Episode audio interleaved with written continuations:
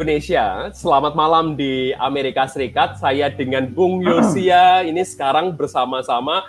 Uh, Bung Yosia menjadi um, admin tamu di sini karena beberapa teman admin kita itu tidak bisa bersama dengan kita.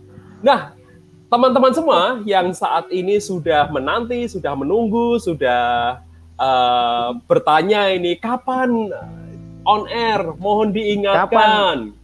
Mulai ini ya. dibuka. Gitu. Dan ada yang sudah gelar tikar sekarang ini. Nah, kami bersama-sama dengan uh, seorang yang sangat penting. Halah, halah, ya. halah, halah, halah.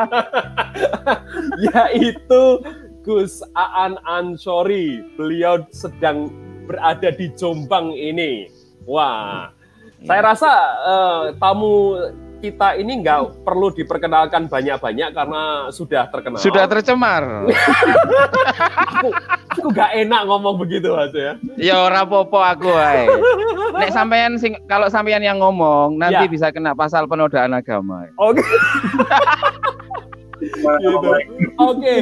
Gus Aan terima kasih sekali sudah Sami -sami, waktu. Mas Nindyo, nah, Nas terima kasih iya. bergabung uh, uh, apa namanya ini Gus Aan ini adalah menyebut uh, diri dalam Facebooknya ini disebut sebagai former koordinator presidium di jaringan Islam anti diskriminasi dan juga salah satu tokoh di Gus Durian ini. Nah, iya. rekan-rekan yeah. semua yang baru bergabung dan yang sudah kepingin tahu apa yang akan kita diskusikan, Nah, diskusi kita sekali ini memang sangat hot, sangat panas berkenaan dengan eh, beberapa hari yang lalu uh, munculnya video dari UAS ya, Ustul Ab, Ustadz Abdul Somad yang berbicara mengenai masalah uh, salib dan juga kafir. Nah, kemudian tamu kita saat ini yang bergabung bersama kita uh, menulis pada hari Jumat yang lalu sebuah status yang cukup panjang. Ya, yang pertama-tama itu uh, apa namanya mengucapkan uh, uh, permohonan maaf karena maaf. ketidaksensitifan uh, UAS, tetapi juga kemudian memberikan uh, klarifikasi tentang masalah pengajaran yang uh, dipegang oleh kaum uh, mayoritas uh, Muslim. Iya. Nah, uh, dalam hal ini memang harus diakui bahwa kami berdua tidak memahami apa sih yang sebenarnya dipahami oleh rekan-rekan, uh, saudara-saudari kaum Muslimin dan Muslimah. Nah, untuk itu uh, kami ingin tabayun ini Gus Aan ini ya. Kami ingin tanya langsung kepada orang yang memang tahu uh, apa sih pengajaran yang memang dipegang oleh saudara-saudara uh, Muslim. Dan tujuannya adalah kami ingin uh, melihat apa sih sebenarnya uh, doktrin ya. Jadi ini per percakapan kali ini memang bukan semata-mata ayo kita kerjasama uh, antar agama, tetapi memang kita ingin masuk kepada yang esensial, doktrinal, uh, ya, yang sangat penting, begitu ya, yang yang sangat fundamental. Oke, okay, tanpa berkepanjangan ini, uh, saya haturkan waktu selanjutnya ini kepada Gus Aan ini. Sebenarnya bagaimana sih Gus Aan pemahaman mengenai salib dan kok tiba-tiba muncul uh, masalah jin kafir itu bagaimana sebenarnya? Iya, yang pertama tentu saya ingin meminta maaf kepada terutama kepada teman-teman Kristiani ya, Katolik, Protestan, Ortodok yang yang saya kira bahwa meskipun sudah sangat kuat apa dihina kemudian Nah, saya kira menjadi penting bahwa yang disampaikan oleh UAS kemarin itu sebenarnya adalah apa ungkapan jin kafir itu merupakan ungkapan yang kemarahan yang sebenarnya kemarahan dan kegalauannya itu levelnya sangat halus. Hmm. Levelnya jadi marah tapi sebenarnya marahnya halus. Harusnya itu kalau kalau mau bloko suto gitu ya harusnya setan seperti itu. Oh. Uh, itu memang saya kira memang uh, saya nggak enak ngomong seperti ini karena dianggap sebagai apa saya dianggap sebagai Yudas nantinya karena apa namanya me, uh, mengobrol rahasia perusahaan kepada kepada publik. Tetapi demi kebaikan dan juga saya kira begini bahwa proses komunikasi antara Kristen dan Islam itu tidak akan bisa terjadi secara optimal. Manakala masing-masing pihak itu sama-sama ah jadi begini Mas, doktrin pertama kami terkait dengan karena kami adalah agama yang terakhir, agama yang agama bungsu dari tiga agama Abrahamik ini, maka eh, doktrin yang pertama adalah ini doktrin klasik ya, doktrin klasik. Doktrin klasik yang pertama menurut saya adalah bahwa inna dina indallahil Islam. Tidak ada agama hmm. yang benar kecuali Wah. Islam. Kesan? Doktrin yang Doktrin yang pertama bahwa kami dididik untuk meyakini sebenarnya doktrin standar meyakini bahwa tidak ada agama yang paling benar kecuali Islam. Innatina indallahil Islam. Sehingga apa? Doktrin ini disusuli dengan satu uh, uh, satu ajakan bahwa karena agama Islam itu adalah dianggap agama yang sempurna, maka agama-agama yang sebelumnya kalau di dalam Islam disebut Yahudi dan Nasrani kemudian harus sekali lagi harus konversi uh-huh. seperti uh-huh. itu.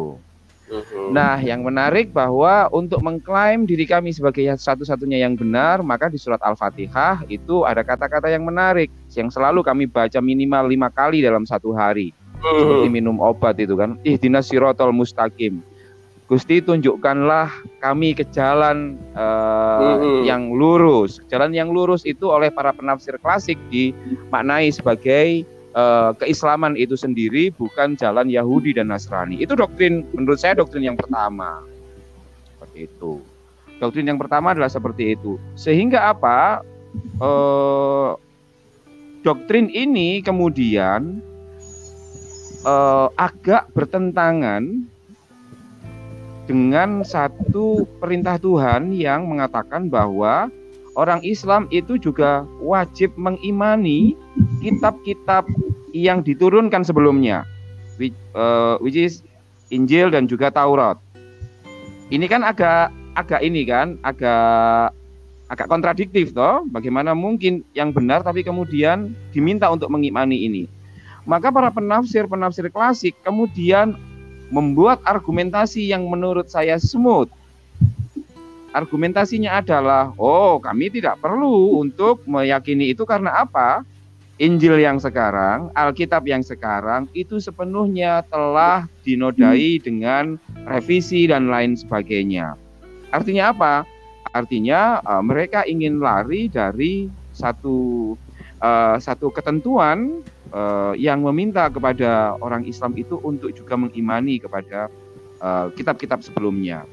Nah, perintah pengimanan ini sebenarnya sangat uh, tertulis sangat rapi misalkan di Al-Baqarah uh, ayat 1 alif lam mim dalikal kitab la raiba fi hudal lil muttaqin alladzina yu'minuna uh, bil ghaibi wa yuqimuna sholata mimma razaqnahum yu'minuna bima unzila ilaika wa ma unzila min qablik jadi salah satu ciri dari orang bertakwa menurut Al-Quran salah satunya adalah mereka yang mengimani Al-Quran juga mengimani kitab-kitab sebelumnya. Tetapi para klasik, para penafsir klasik kemudian ngomong, oh nggak mau dong saya karena apa? Injilnya teman-teman Kristen, nah mereka belum tahu bedanya Alkitab dengan Injil. Itu yang menurut saya agak penting juga. Karena Injil juga bagian dari Alkitab dan Alkitab itu adalah keseluruhan itu. Nah, mereka mengklaim bahwa saya nggak mau mengimani karena apa? Karena Injil mereka telah diubah dan lain sebagainya. Itu semakin mengentalkan uh, tentang uh, cara pandang kami terhadap uh, kekristenan itu sendiri. Itu doktrin yang pertama. Doktrin yang kedua uh, doktrin yang pertama itu sifatnya kalau dalam Harvard bias Harvard bias test itu adalah biasnya biasnya. Nah yang kedua yang menarik doktrin kami itu juga melengkapi dirinya dengan apa yang saya sebut sebagai negatif stereotype dan prejudice terhadap kekristenan. Seperti itu. Negatif stereotype itu ada misalkan di banyak di banyak ayat Bagaimana kemudian di dalam ayat-ayat Al-Quran, kalau dibaca secara literal, kalau dibaca secara literal, itu me, me, apa namanya uh, menarasikan atau kemudian uh, menggambarkan orang-orang uh, Kristen dan orang-orang Yahudi itu sebagai orang-orang yang culas, orang-orang yang selalu ingin mengalahkan Islam, orang-orang yang selalu tidak bisa tidur kalau masih ada tetangganya yang Islam sampai kemudian mereka memeluk Kristen. Hmm. Jadi narasinya yang diulang-ulang itu seperti itu. Yeah, ini yeah. basis apa justifikasi secara teks seperti itu. Saya telah menulis soal ini, soal ayat-ayat itu oh, nanti bisa di googling ketika ada kasus di Aceh dulu. Uh, salah satu dosen Dr. Rosnida itu pulang dari Flinders lalu mengajak mahasiswa-mahasiswinya untuk belajar gender di belajar gender di salah satu gereja di Aceh tapi kemudian viral dan dia mau sempat dibunuh uh, karena uh. menganggap dianggap melakukan kristenisasi orang Islam yang uh, bersepak bersekutu dengan orang Kristen. Jadi negatif stereotyping itu menjadi muncul itu sendiri. Nah, dua jangkar basis teks ini kemudian Mas Nindyo dan juga Nos itu kemudian mendapatkan legitimasi secara historis di dalam landscape sejarah Islam, sejarah uh, Indonesia, Mas. Hmm. Jadi ketika kami di dogma ada satu ayat yang sering kali uh, saya dengar dan di dogma ke, ke kita itu bunyi ayat ini tuh seperti ini, Mas. Walantar angkal Yahudu walan Nasoro hatta tatabi amilatahum. Eh, wahai Muhammad tidak akan pernah rela orang-orang Yahudi dan Nasrani sampai kemudian kamu memeluk agamanya. Hmm. Itu kan sangat powerful, sangat powerful. Ayat-ayat ini uh, sering kali cukup ampuh untuk digunakan membuat orang yang awalnya toleran menjadi tidak intoleran. Seperti itu. Dan ayat ini memang saya kan selalu ngomong kayak gini. Saya cuma butuh waktu 2-3 jam ya. Kalau saya menjadi trainer gerakan intoleransi, saya cuma butuh waktu 3 jam saja untuk membuat orang yang awalnya toleran itu menjadi tidak toleran itu nggak butuh waktu lama aku mas hmm, hmm, karena hmm. memang ayat-ayat yang secara literal itu memang yeah. belum di belum ditafsirkan secara lebih akomodatif itu sendiri iya yeah. nah basis teks ini mas Nindyo dan juga Nos itu kemudian pada tahun 67 sampai 70-an itu mendapatkan presiden historisnya Waktu itu kalau kita baca sejarah uh, kekristenan di Indonesia itu ada sekitar 800 ribu sampai 900 ribu orang yang ingin dibaptis sebagai konsekuensi dari apa namanya sebagai konsekuensi dari peristiwa 6566 itu. Uh-huh. Begitu banyak orang yang ingin dibaptis yang kemudian membuat para politisi Islam saat itu salah satunya adalah almarhum Natsir misalkan uh-huh. kemudian sangat kecewa Kira-kira yang dipikirkan itu begini, ya Allah, ini orang Kristen itu benar-benar ingin menjadikan negara Indonesia ini menjadi negara negara Kristen. Kristen. Itu yang menurut saya akhirnya apa? Teks suci bertemu dengan realitas mm-hmm. sehingga mereka sangat Kristen fobia. Mm-hmm. Mereka sangat Kristen fobia karena apa? Karena memang oh, pada titik tertentu itu argumentasi teks dan argumentasi historis dalam konteks Indonesia itu menemukan menemukan apa kata kuncinya itu sebabnya yeah. kemudian Dewan Dakwah Islamiyah Indonesia kalau Anda lihat DDII itu kemudian dibuat yang salah satunya satu satu salah satu tujuan utamanya adalah untuk menghadang apa yang disebut sebagai kristenisasi itu.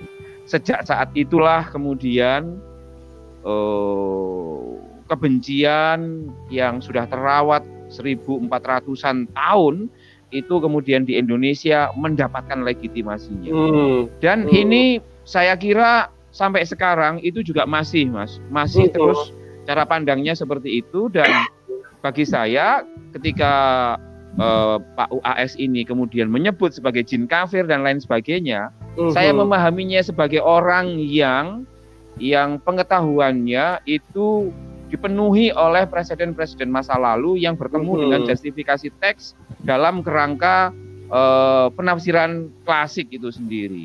Hmm. Ini yang bagi saya uh, menurut saya menjadi hal yang sangat penting.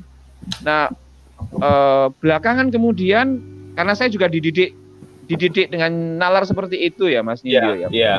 Dan juga Nus. Maka kemudian belakangan ini saya mencari ini sebenarnya asli ini kayak apa ya Mas? Sebenarnya aslinya ini kayak apa toh kayak gitu.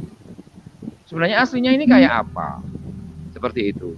Ini yang kemudian saya mencari tahu. Yang pertama yang bisa saya sampaikan yang pertama kenapa kemudian kita sangat membenci salib? Yang pertama itu kata salib di dalam Al-Qur'an itu disebut sebanyak sebentar. Saya harus satu, dua, tiga, empat, lima, enam, eh, lima mas. Oke. Okay. Lima kali saya menemukan lima kali kata salib di dalam Al-Quran. Uh mhm. -huh. Yang pertama itu adalah ketika Al-Quran mengkonfirmasi uh, mengkonfirmasi uh, keraguan-raguannya terkait dengan penyalipan Yesus di Anisa 157 158. Yang kedua itu adalah salib terkait dengan hukuman yang paling pas bagi siapa pun yang membangkang terhadap nabi dan rasul. -huh. Nah, sisanya yang tiga itu adalah uh, hukuman yang akan dikenakan oleh Firaun ketika umat Bani Israel itu tidak lagi menyembahnya. Jadi ketika Bani Israel itu mengikuti Musa dan menyembah ilah selain Firaun, Firaunnya ngamuk. Siapa yang ngizinin kamu untuk menyembah ilah selain aku? Apa kamu nggak pengen dibunuh atau disalib? Sehingga saya kemudian menyimpulkan bahwa hukuman salib ini adalah hukuman yang sangat nista dan sangat pedih. Nah, yang ingin, yang mungkin yang menurut saya, saya agak bisa memahami ketika orang Islam itu agak, agak, agak apa, uh, suka dengan salib itu karena apa?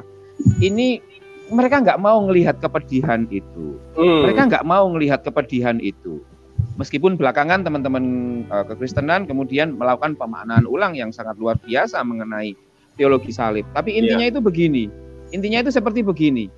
Nyembelih apa? Mem mempertontonkan ini, mempertontonkan uh, da apa? hewan yang disembelih di ruang publik itu kan nggak nggak apa namanya nggak apa nggak cukup pantas kira-kira seperti itu itu sebabnya mereka mereka agak agak takut, kemudian agak jereh kalau dalam bahasa Mataramannya. Ketika dengan salib itu karena salib itu dianggap sesuatu yang negatif. Salib tanpa ada itunya lah ya, tanpa yeah, ada proses yeah. penyalipan seperti itu. Salib itu sendiri. Itu yang pertama. Aku bilang, oh ini toh. Gue bilang begini. Oke, saya menemukan satu itu. Yang nomor dua, saya menduga ketika salib itu di dinarasikan di di tempat-tempat seperti itu itu itu saya menduga ini ya saya menduga ya mas. Itu saya menduga itu seperti sedang mocking. Hmm. sedang mocking. Mocking kepada eh, apa ya mas? Mocking kepada orang yang juga disucikan di dalam Islam yakni Isa Hmm. kita kan tahu bahwa dalam teologi mainstream, saya ulangi lagi, teologi yeah. mainstream di Islam itu Isa diyakini tidak disalib seperti itu. Sehingga apa? Sehingga ketika ada salib, terus kemudian kalau salibnya Katolik melihat itu, jadi hati ini rasa dan pikirannya itu kayak gini ya, mungkin ya. Ini kok kayaknya mocking banget ya sama aku. Masa orang yang menurutku tidak disalib kemudian didisplay seperti itu. Ini ini soal perasaan, Mas. Ini soal yeah. perasaan ini soal perasaan saja. Uh, di, dari situ kemudian saya kemudian mencoba memahami kristologi dalam perspektif Islam, Mas. Ya, yeah, ya, yeah, ya. Yeah. Saya gitu. Saya sampai pada satu kesimpulan bahwa kristologi Islam ini saya baca salah satu tulisannya Profesor Irsyad Allah Profesor Irsyad siapa? Judulnya itu adalah uh, Orient Christianus. Jadi Orient Christianus, jadi bagaimana dia menulis bagaimana model kristologi Islam itu dari tahun 6 622 Masehi di Mekah sampai uh, 610 sampai 623. Jadi ia mencoba menyelidiki tentang bagaimana kristologi Islam itu sendiri. Dan yang menarik, Mas, yang Mhm. menarik menurut saya dalam Islam itu adalah kristologinya itu adalah seluruh eksponen, jadi seluruh unsur-unsur di dalam kekristenan yang menjadi musuh utama dari Trinitarian. Tentu sampean sudah paham soal itu. Arianus, kemudian eh, Docetism, terus kemudian apa namanya Juliard eh, Seven Antikyo. Yang intinya kira-kira yang pertama adalah eh, kekristenan awal yang menolak tentang apa namanya his apa, keilahiannya, Mhm. menolak keilahian eh, Yesus itu sendiri. Yang kedua tentu saja menolak tentang eh, siapa yang disalib. Misalkan yang disalib itu adalah bukan Yesus tapi adalah Simon dan juga mungkin Petrus atau siapa. Nah, seluruh seluruh lau up, seluruh kompetitor dari gengnya Athanasius, kekristenan Athanasius itu kan masuk ke Timur Tengah semuanya. Iya, Ini iya. kemudian dikodifikasi masuklah menjadi apa yang disebut sebagai saya sebut sebagai kristologi Islam itu sendiri. Hmm. Sehingga sehingga apa di ayat Al-Qur'an kemudian muncul misalkan kafirlah yang kemarin rame itu kan.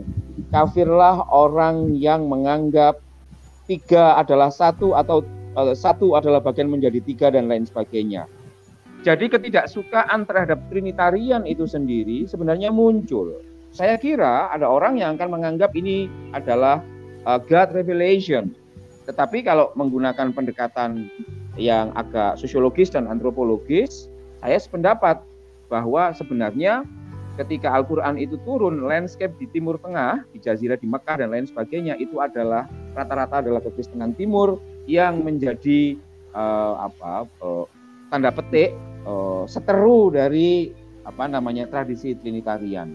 Hmm. Yang terakhir saya kira, yang terakhir saya kira, kenapa kemudian Islam menjadi sangat seperti itu dalam konteks penyalipan itu adalah ketika Islam itu, ketika Nabi Muhammad sudah kuat konsolidasi politiknya pada tahun 630 di Madinah. 630 tahun 630 Masehi itu adalah kira-kira dua tahun sebelum Nabi Muhammad itu wafat. 63 630 tahun ini adalah kondisi yang sangat firm. Jadi kalau Mike Tyson itu kondisinya sudah sangat siapa pun pasti akan dilabrak. Nah, pada tahun 630 ini eh, sejarah yang saya baca itu Nabi Muhammad mulai kemudian me, mengekspansi, mulai melakukan ekspansi ke Roman, ke Bizantium. Kita tahu tentu saja ke, ke, ke kekristenan Roman waktu itu tentu saja sangat trinitarian. Sehingga apa? Sehingga aspek politik ini berjumpa dengan narasi-narasi yang eh, kekristenan timur, ya, kekristenan timur sehingga menciptakanlah sebuah eh, cara pandang yang eh, seperti ini itu tadi Mas. Hmm. Saya tidak tahu bagaimana caranya ini, tetapi yang ingin saya katakan Yahudi juga tidak terlalu suka dengan kekristenan. Exactly. Dan yang ingin dan yang ingin saya katakan bahwa Islam dan Yahudi dulu itu begitu sangat dekat. Begitu sangat dekat. Kalau tidak salah, kami dulu sholatnya kalau tidak salah itu sekitar 15-14 tahun itu sebelum ke Mekah Mas, itu ke Yerusalem Mas menghadapnya. Sampai kemudian ada surat yang tadi saya sebut walantardo angkal Yahudi walan nasoro hatta tahum menurut uh, Ibnu Abbas di tafsir Al-Mikbas itu surat itu sebenarnya bukan surat kebencian orang Kristen dan Yahudi terhadap Islam dalam konteks yang general tetapi dalam konteks perubahan kiblat. Hmm. Jadi dulu itu orang Islam itu kiblatnya itu ke Yerusalem. Iya. Iya. 13 tahun lalu kemudian ada perintah kemudian untuk berpindah ke ke Mekah. Lalu kan orang-orang Yahudi ini kan nanya, "Loh, kenapa udah tak udah lama di sini kok mau pindah?" gitu. Oke. Oke. Nah, kemudian turunlah ayat itu. Hmm. Ini yang saya kira me- me- melatar belakangi. Saya mencoba untuk memahami secara personal. Saya belum tentu benar ya, Mas. Iya, iya, iya, ya. iya. tetapi saya secara akademik, secara ini pasti tentu saya uh, bisa mempertanggungjawabkan apa yang saya yakini seperti itu. Kalau pertanyaan yang terakhir, menurut saya yang terakhir begini, kalau nalar seperti ini diterus-teruskan, saya kemudian berpikir begini, kalau saya ikuti nalar yang seperti ini, nalar yang sangat hostile dan sangat against terhadap Kristen dan saya terus-teruskan, maka kemudian saya merasa berdosa karena apa? Karena di dalam cara pandang kami Allah menurunkan men, menciptakan kami itu adalah menjadi rahmat bagi orang. Hmm. Hmm menjadi rahmat dan menjadi wajah dan citra dari Allah itu sendiri kalau kita belajar hmm. tasawuf. Jadi hmm. manusia itu adalah citra dari Allah dan harusnya akhlaknya juga akhlak ketuhanan. Uh-huh. Jadi akhlaknya harus akhlak ketuhanan. Akhlak ketuhanan itu kira-kira cuma ada dua, Mas.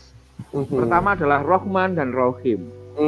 Rohman itu makanya Bismillahirrohmanirrohim itu seluruh dunia itu selalu Bismillahnya mesti Ar-Rahman dan Ar-Rahim dengan menyebut nama Allah yang Maha Penyayang, yang Maha Penyayang dan mengampuni menurut saya. Rohman itu adalah uh, compassionate. Uh, ia menyayangi, ia kasih sayang. Nah, yang rohim itu adalah uh, kalau di tafsiran, kalau di terjemahan uh, internasional itu adalah merciful. Merciful itu adalah pengampun. Tapi yang menarik, Mas, Pengampun kalau saya cek di Merriam-Webster, pengampun dalam konteks ini adalah ia mengampuni padahal ia punya segalanya untuk mendestruksi. Hmm. Jadi semacam seperti gerasi gitu. Jadi kalau ada orang kesalahan, dia melakukan kesalahan, terus saya ini punya posisi untuk menghancurkan, membunuh dia dan lain sebagainya, tapi saya tidak gunakan itu, saya memilih untuk mengampuninya kayak gitu. Ini yang menurut saya menjadi hal yang sangat penting. Nah, ketika terjadi benturan, pertama benturan kalau saya mengikuti nalar kristologi Islam yang kemudian akan sangat melukai orang kekristenan, di satu sisi kemudian saya mengamini bahwa Gusti itu Rohman dan Rohim, saya kemudian bingung ini. Ini mana yang harus saya ikuti? Uh, kebanyakan orang akan mengikutinya seperti ini. Kebanyakan rata-rata muslim akan mengikutinya seperti ini. Mengikuti yang against terhadap kekristenan itu dalam kerangka untuk mengislamisasi. Mm-hmm. Jadi rahmatan lil alamin itu kemudian dimaknai rahmatan lil muslimin. Aku hanya bisa menjadi rahmat bagimu kalau kolom agama di KTP-mu berubah. Misalkan seperti itu, kamu bisa misalkan jadi PNS yang awalnya Kristen, kamu bisa naik eselon kalau kemudian kamu convert dan lain sebagainya. Jadi saya merasa rahmatan lil alamin yang kalau menurut Gus Dur itu gagasannya adalah kesetaraan, lalu direduksir oleh para Islamis, sekali lagi para Islamis ya, para Islamis itu menjadi rahmatan lil muslimin. Ia hmm. hanya bisa menjadi rahmat kepada orang-orang Islam saja. Dan terhadap orang Kristen dan orang Yahudi, ya kalau lu mau dapat rahmatku, ya ya konvert dulu. Nah, nalarnya masih seperti itu. Ketika bertubrukan dua besar ini, saya kemudian memilih sebagai bagian penting untuk uh, beristihad itu adalah begini. Saya mengamini bahwa Islam hadir itu adalah rahmatan lil alamin dan juga dia harus mengimplementasikan akhlak dari ketuhanan.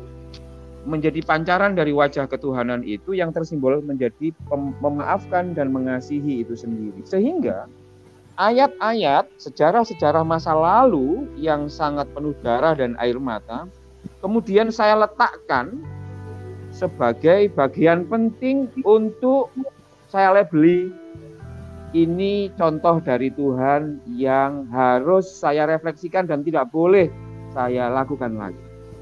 Saya meletakkannya persis seperti bagaimana cerita tentang Daud dan Betseba. Hmm. Ketika Daud dan Betseba itu kan bukan berarti kemudian Tuhan meminta kita seperti Daud kan, suaminya Betseba disuruh ke sana terus kemudian Betseba diklonin gitu kan tidak seperti hmm. itu tetapi ayat-ayat Tuhan yang quote unquote jelek ini kemudian tetap diletakkan di dalam Alkitab sebagai pengingat. Ini contoh jelek. Ojo dilakoni sing dilakoni nang sing api-api wae. Ini pendekatan saya untuk saya bilang gini oh begini tuh oke saya kemudian akhirnya memaknai bahwa sebenarnya di dalam salib itu sendiri adalah yang pertama adalah soal cara pandang untuk melihat melihat sesuatu hal yang apa mas yang tidak pantas karena itu kan apa uh, merupakan tools dari punishment sekali itu. Nah, yang kedua kemudian uh, terkait dengan soal uh, politik uh, kesejahteraan di klasik itu. Iya. Ya. Seperti ya, itu, Mas. Iya, iya. Sorry ya. kalau terlalu panjang, Mas. Baik, baik. Ini ini ini terima kasih sekali uh, sudah membukakan wawasan uh, kita. Nah, Mas Aan, uh, Gus Aan ini memang dari dari sebagian yang ikut dan ini kami harus katakan ini salah satu rekor uh, penonton itu paling banyak di antara video-video uh, oh, yang iya. lain ya. Nah, ini banyak sekali nih puluhan yang yang yang uh, join dengan kita. Uh, iya. Dari perspektif dari beragam uh, pandangan pasti ada dan uh, yang menarik dari Gus Aan tadi sampaikan adalah yang pertama yang saya yang saya catat adalah uh, bahwa di dalam teologi uh, Islam diyakini bahwa orang eh, Yahudi dan orang Kristen itu tidak akan tenang sebelum uh, orang para Muslim Islam itu menjadi, iya, ya iya. kan menjadi menjadi menjadi sama dengan mereka. Iya, benar, benar Mas. Yahudi dengan benar, Mas. Nah, ini memang memang saya melihat di sini memang terjadi rip, uh, sibling rivalry antara iya. ketiga agama samawi ini. Namun yang menarik iya. juga sebenarnya um, yang saya ketahui adalah bahwa di dalam um, Yahudi itu sendiri, Gus Aan, uh, mereka yeah. tidak tidak terlalu menekankan aspek konversi ketimbang Muslim dengan Kristen sebenarnya. Jadi saya melihat ini ketegangan yang luar biasa itu antara dua agama ini sebenarnya. Karena yeah. harus diakui bahwa Islam adalah agama dakwah dan Kristen adalah Kristen agama, agama uh, penginjilan atau agama misi? Saya tahu kok Mas jawabannya itu Mas. Bagaimana Mas? Saya, ya. saya tahu kenapa ya. Yahudi tidak menekankan soal itu dan ya. Berbeda dengan kekristenan dan keislaman itu. Ya saya bisa. Iya. Nah itu. Hmm. Nah uh, ini ini bukan bukan klarifikasi, tetapi ada hal yang ya. yang sangat menarik di situ. Uh, yang, yang iya, Mas. Justru, justru uh, masaan bukakan lewat perspektif dari dari uh, teologi Islam. Islam. Iya.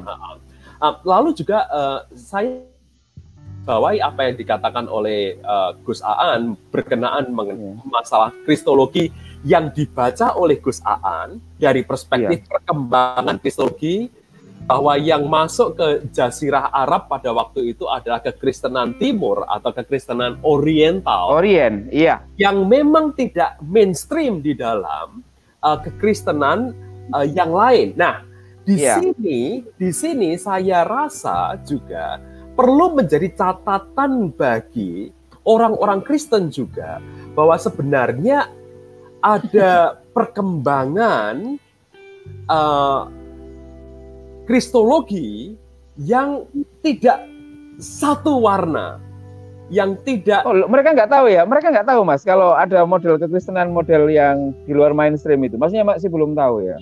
Masih belum tahu mas. Nah oh, oke oke. okay, saya, saya okay. tahu karena saya pernah tinggal di iya. Ethiopia. Iya. Ethiopia adalah salah satu dari uh, uh, kekristenan yang dianggap balelo di kalangan yang mainstream baik itu ortodoks Yunani oh Ethiopia ya ortodoks Bizantin ya Nabi ya, Muhammad Iya, silakan. Nah, saya saya nanti mau mau sampai di sana juga, Mas. Nah, iya, saya, sorry. Saya pernah tinggal di Ethiopia dan dan ketika saya bercakap-cakap dengan imam-imam di Ethiopia, saya hmm. sebagai orang Injili dari berasal dari orang Kristen yang yang yang yang uh, lebih evangelical itu justru dianggap sesat oleh mereka. Nah, alumni gitu? Dan itu dianggap sesat oleh mereka, dianggap sesat oleh ortodoks oriental. Ethiopia. Nah, sementara ya. ortodoks oriental juga dianggap balelo dari ortodoks Bizantin dan Katolisisme. Nah, jadi saya mau sampaikan adalah bahwa ini, bahwa kristologi itu memang tidak smooth. Kristologi itu tidak hanya satu, dan iya, sekarang iya, kalau, betul, Mas. Kalau, Mas, eh, Mas Aan, Gus Aan ini memberikan perspektif bahwa kemungkinan besar yang mempengaruhi Jazirah Arab itu adalah kristologi dari gereja Orient. Oriental. Iya. Nah, di sini sense, gitu kan? Make sense. Mereka make sense. bukan Trinitarian, mereka bukan uh, high kristologi, gitu nah. kan? Atau mungkin high kristologi tapi tidak tidak sama seperti uh, konsepsi yang dipegang oleh Sagan, definisi Carl Sagan tahun 451 Masehi itu.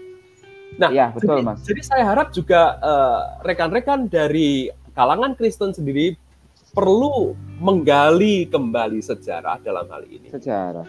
Iya kan? Bahwa betul, Mas. Uh, bahwa ada apa sebenarnya? Jadi jadi ketika kita ketika ada per, diskusi mengenai uh, kekristenan di kalangan muslim, kita juga harus melihat ada apa sih sebenarnya sejarah di balik itu. Nah, itu Betul. tanggapan saya untuk saat ini, uh, Gus Aan. Ya, Mungkin mas. apakah ada Matur tanggapan? Monggo silakan. Uh, iya, uh, setengah tahun yang lalu saya diminta ngisi katekisasi di GKI Sidoarjo. Saya Menarik. diminta untuk saya diminta untuk menjelaskan. Jadi waktu itu adik saya uh, Yoses, pendeta Yoses, itu meminta saya untuk mengisi satu sesi katekisasi yang juga bersifat umum. Saya diminta untuk menjelaskan Yesus dari perspektif Islam seperti itu. Uh, semua pada tegang di situ, bagaimana dan lain sebagainya gitu kan. Pasti, tapi kemudian saya sampaikan bahwa begini, sesungguhnya yang sekarang ini sedang dihadapi oleh kekristenan Indonesia itu adalah kekristenan sendiri yang bersifat oriental. Jadi para musuh Athanasius, Arian lah, Arian and the gang itu jadi satu, berkumpul jadi satu, membuat satu konfederasi, kristologinya masuk dan diamini oleh bagi saya orang orang Islam itu sendiri. Sehingga sebenarnya ya orang usah kaget, ini seperti perang saudara sendiri, Kristen Barat melawan kekristenan kalau mau disederhanakan ya seperti itu mas kekristenan kekristenan di Kristen Barat dan kekristenan Timur itu sendiri. Nah eh, saya sependapat dengan Mas Nindyo bahwa sesungguhnya eh, pengetahuan kesejarahan kita memang harus diupdate dan apa terutama di Muslim saya kira juga mesti harus dididik. Saya belum pernah diajari kayak gini mas saya pernah di, belum di, belum pernah diajari, saya belum pernah bertemu dengan satu seorang profesor di Indonesia pun Islam yang kemudian ngasih tahu ke saya begini loh, begini tidak. Saya ini rumuskan sendiri. Saya harus akui, saya rumuskan sendiri entah salah entah benar. Saya baca kemudian saya landscape sampai kemudian terakhir ketika saya mau mencari finalisasi soal bagaimana meletakkan dua instrumen penting kekristenan timur yang sangat against terhadap kekristenan barat model trinitarian ini harus tunduk kepada apa yang saya sebut sebagai dua entitas ilahi yang sangat penting, Rohman dan Rohim. Hmm, hmm. Lalu apakah ini berarti menjadi tidak berlaku? Teks yang panjang terkait dengan Kristologi Islam ini tetap berlaku sepanjang hmm. ia bisa melayani Rohman dan Rohim. Nah, Saya ini menarik. Nah, ini, menarik. Nanti mungkin Bung Nus akan akan memberikan respons juga, tetapi saya izinkan memberikan respons di sini, Mas. Ini juga menjadi pertanyaan saya. Tadi uh, Gus Aan mengatakan bahwa oke, okay, ini ada ketegangan ini antara pemahaman kristologi yang seperti ini dengan pemahaman teologi proper Allah sebagai Rahman dan Rahim, begitu kan? Iya, yang betul. sebenarnya kalau kita mau acu kitab Zabur, kitab iya. Mazmur iya. itu ada di Mazmur 111 bahwa Allah itu adalah Allah itu adalah okay.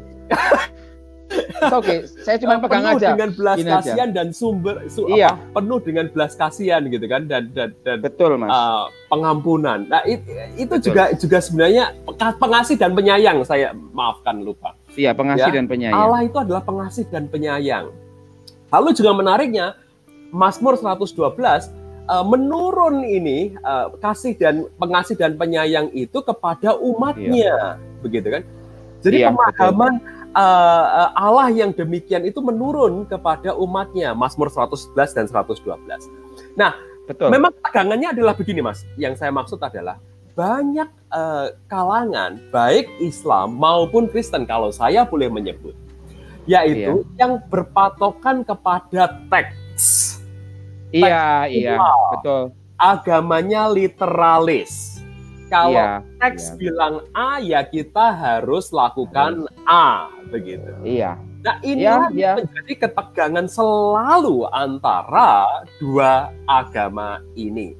Nah di sini saya tadi mendengar bahwa uh, Gus Aan mengajukan sebuah hermeneutika Aduh, duren mas. Opo yo tinggi gitu ya, Aku ngerti kok masih ketok ben. Tapi iya, saya saya sangar, merasa ya. seperti itu. Iya. Saya mengalami, saya memahami seperti itu. Hermeneutika itu tafsir begitulah ya. Betul. Nah, kita memang menafsir hermeneutika itu kan menafsir ulang uh, keyakinan Betul. kita, gitu kan? Mm -mm, Apakah mm -mm. keyakinan ini uh, uh, uh, apa justru selaras kepada pemahaman kita mengenai Allah yang Rahman, yang Rahim, yang pengasih dan penyayang tersebut iya, di dalam betul, di dalam betul, Mas. Nah, kalau betul. begitu bagaimana kita deal dengan teks-teks yang memang kontroversial? Iya. Nah, itu yang yang yang memang perlu kita pikirkan uh, uh, bersama dan tadi Gus Aan juga sudah memberikan uh, kontribusinya dari perspektif yang Gus Aan tawarkan. Betul, itu yang itu, menjadi, menjadi uh, tanggapan saya perusahaan. Mungkin ya. Bung Adrianus Yosias mau menyampaikan. Ngomong. Kamu jangan ke Ethiopia ya, disesatin kamu nanti oleh kekristenan e Ethiopia ini. nah, kalau... tapi kalau kalau eh, mumpung sekarang saya masih ingat ini. Uh...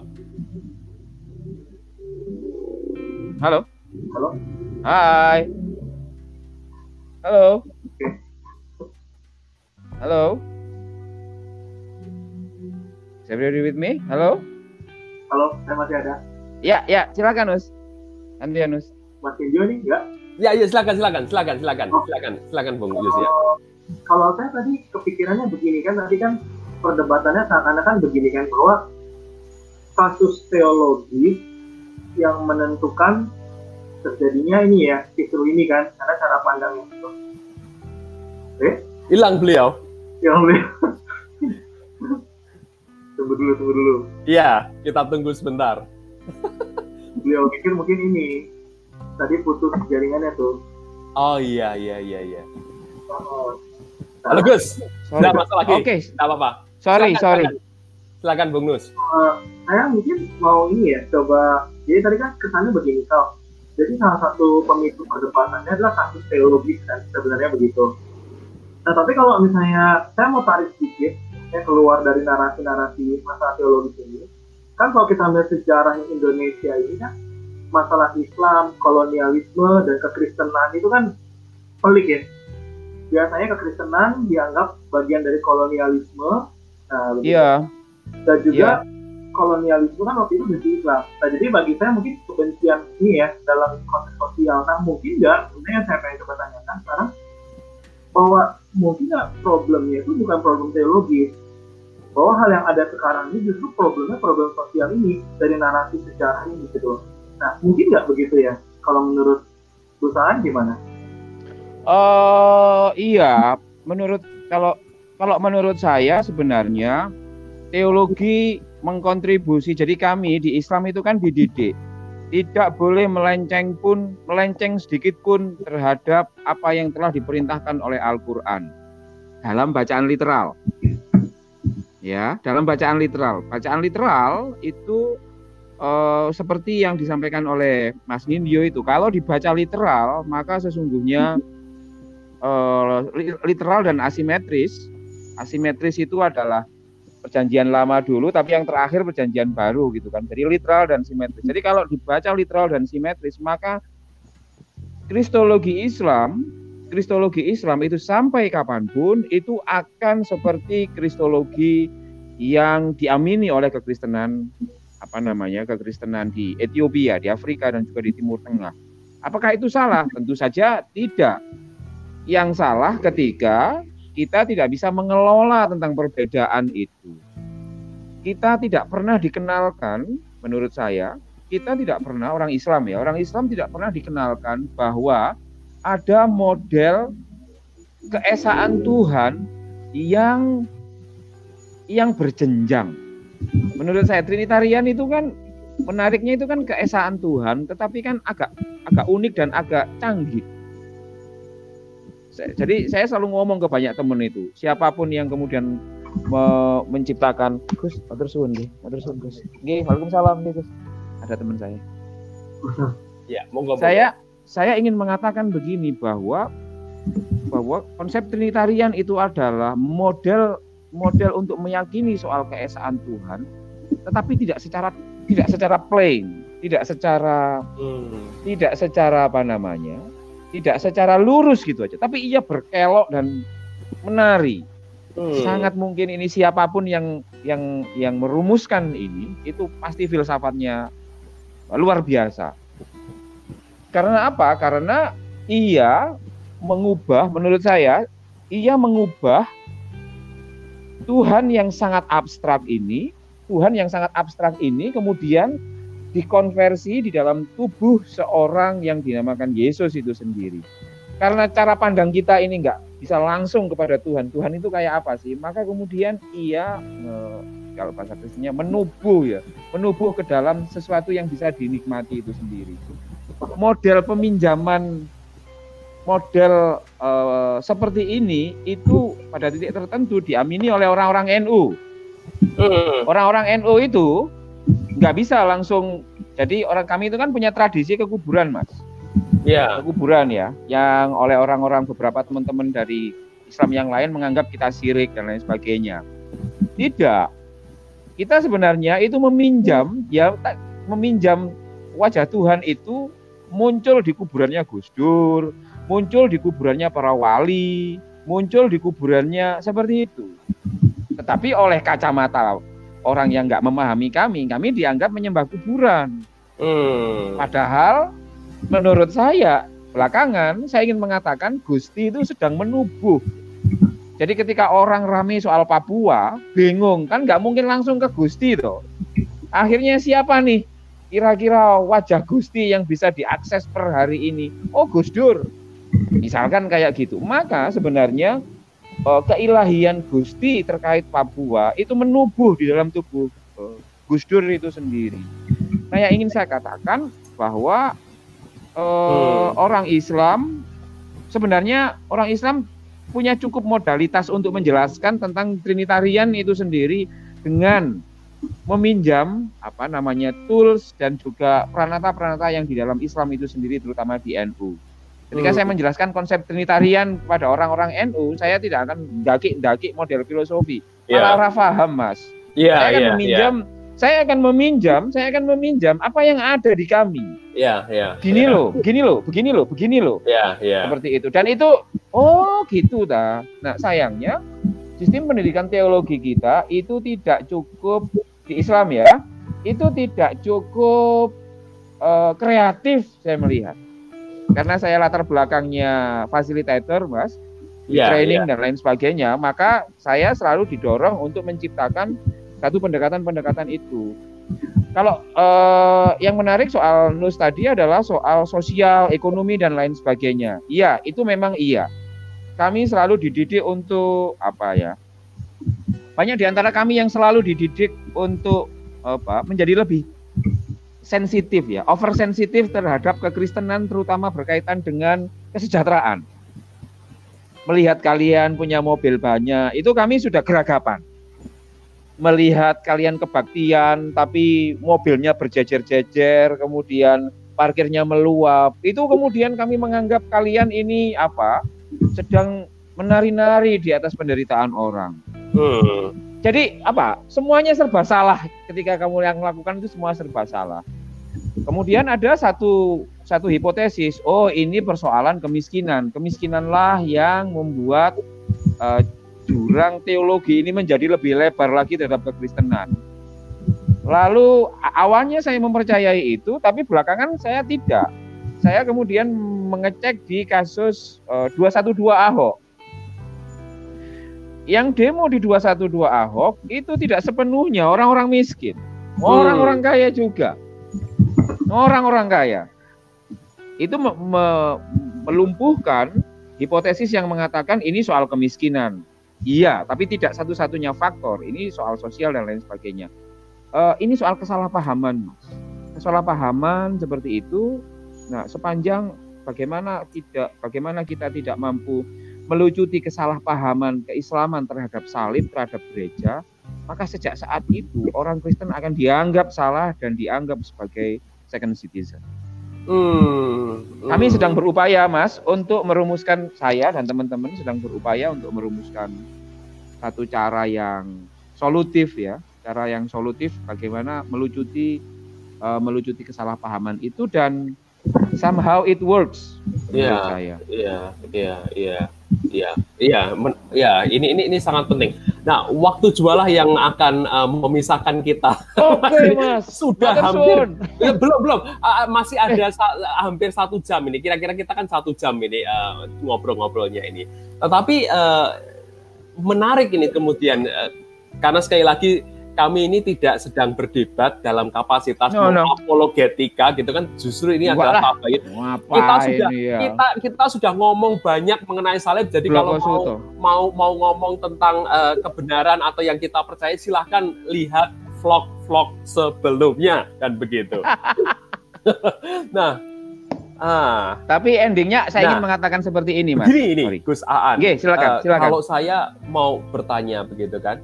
Jadi uh, sikap yang sebaiknya dilakukan untuk kemudian kita menguri-uri, melestarikan dan juga menumbuh kembangkan uh, persatuan di kalangan bangsa yang se beberapa kali uh, digoncang oleh masalah agama ini bagaimana? Yang pertama saya kira ini agak supaya lebih terstruktur dan sistematis. Kementerian Agama, Kementerian Kemenristek Dikti, Kementerian Pendidikan dan Pendidikan Nasional itu juga harus secara harus secara serius kemudian memikirkan tentang uh, teologi Islam versi 4.0 menyangkut kekristenan itu sendiri.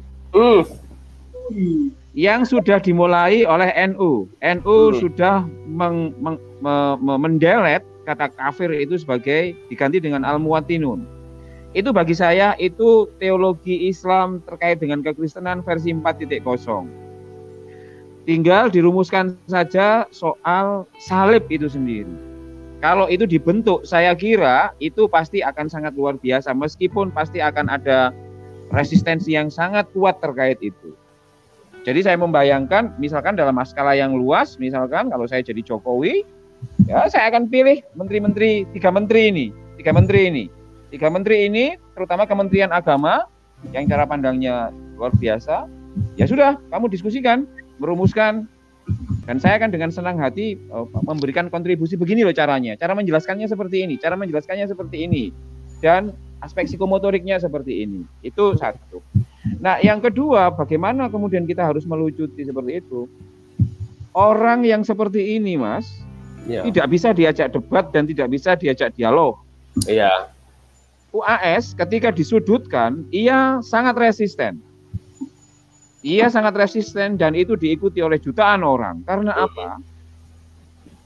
Semakin dipojokkan, kami dididik apalagi yang memojokkan adalah orang minoritas quote unquote itu kami tidak dididik untuk meminta maaf secara publik. Yang kita yang biasanya di, diyakini oleh banyak orang adalah nantang duluan. Apa uh, asu uh, jenggongnya itu siapa yang paling keras. Seperti itu. Nah, oleh karena itu maka ketika diajak debat atau dialog itu sebenarnya mesti harus sangat pelan dan yang menurut saya penting itu adalah mendorong kepada setiap orang-orang Islam, terutama adik-adik di level SD, SMP, SMA, untuk tidak hanya belajar soal sejarah, tetapi diajak untuk langsung memverifikasi, bertemu dengan orang-orang Kristen, masuk bersinggungan dengan rumah-rumah ibadah itu sendiri untuk mengkonfirmasi apakah dogma bahwa kekristenan itu jahat kekristenan iki nggak plei, kekristenan hmm. itu selalu seperti uh, religious predatorian hmm. itu benar atau tidak? Yeah, Sebab yeah. kalau didogmakan itu nggak bisa mas, apalagi yeah. yang dogma orang Kristen. Yeah, yeah. Jadi jangan pernah berpikir kebaikan terkait kekristenan itu akan mudah dikunyah oleh orang Islam manakala disampaikan oleh orang Kristen sendiri. Itu tidak bisa. Wow, ter terang aja lu ngomong seperti itu itu kan agamamu aku nggak percaya meskipun yang diomongin benar misalkan ini yang sering kali saya saya saksikan ada orang teman-teman Kristen bawa sembako dan lain sebagainya dia mau ngedum sembako itu di wilayah-wilayah kristenisasi enggak saya enggak kristenisasi dan saya yakin dia enggak kristenisasi tapi tetap saja dianggap kristenisasi berbeda kalau acara itu dilit bersama dan ada orang Islamnya, baru mereka kemudian percaya. E, sistem makelar ini tadi, sistem penubuh. Ya. Tuhan yang menubuh, kemudian dalam konteks pendidikan melucuti kesalahpahaman ini, orang-orang Kristen itu juga harus menggandeng sebanyak mungkin orang-orang Islam untuk bisa menyuarakan gagasannya. Tolong supaya kami tidak disalahpahami. Sebab yang diomongkan kalau orang Kristen sendiri sekali lagi pasti akan ada resistensi. Uh-huh. Yang ketiga saya kira adalah soal edukasi. Edukasi itu penting, edukasi itu penting, edukasi itu uh, penting. Karena kalau tidak ya ya rumit. Dan yang keempat uh, soal keberanian, Mas. Ini yang menurut saya. Saya selalu ngomong kepada saya sekaligus juga ingin ngomong kepada teman-teman Kristen harusnya yang berani ngomong seperti ini nggak cuma saya. Kami ini punya banyak BSG, punya banyak profesor, masternya juga ribuan. Harusnya mereka itu mengatakan yang sebenarnya terkait soal ini demi keragaman di Indonesia. Tapi ya itu tadi mas, nggak ada yang ngomong tuh, nggak ada yang bisa menjelaskan. Kalaupun tuh ada, selalu bersifat apa survei uh, dan bernada apologetik. Tidak ada edukasi yang yang yang belak-belakan, tidak ada ruang pengakuan dan juga keinginan untuk bersama. Saya kira itu, Mas, menurut saya. Jujuran itu bagi saya penting. Iya, yeah, iya, yeah, iya. Yeah. Saya rasa ini empat hal yang sudah disampaikan oleh uh, Gus Aan ini ini uh, menjadi catatan bersama yang juga perlu disimak oleh rekan-rekan yang menyaksikan uh, teologi kali ini dan kita sudah on air dan nah sudah hampir satu jam perusahaan uh, iya waktunya mas. ini harus kita cukupi sampai di sini oke okay. habis ini merdeka mendup Waktunya oh, iya. mendupai bait Allah. Penjenengan silahkan untuk terbebas setelah ini. Tapi terima kasih sekali lagi. Uh, Thank you Mas ya. Kalau ada apa-apa, kalau ada apa-apa, boleh bertabayun iya. dan kami yeah, juga yeah, yeah. melihat apa yang yang uh, uh, dipahami oleh saudara-saudari Islam dan kami juga melihat bahwa ada upaya uh, yang tidak berhenti sampai di sini saja. Ada iya, Mas. Gerakan yang uh, terus dilakukan untuk membuat suasana kehidupan bangsa berbangsa dan bernegara ini menjadi lebih baik. Oke, okay, yes. uh, kami sangat-sangat mendukung. Matur nuwun sangat. Ya, matur suwun Mas. Ya. Dan juga Bung Adrianus, terima kasih ya. Terima kasih. Gih, matur suwun. Rekan-rekan, terima kasih sudah menyimak matur dan suun. kita akan berjumpa uh, di teologi yang lain. Terima kasih. You, matur suwun. Nggih, nggih, matur suwun. Sun. Sun, sun, sun, dadah.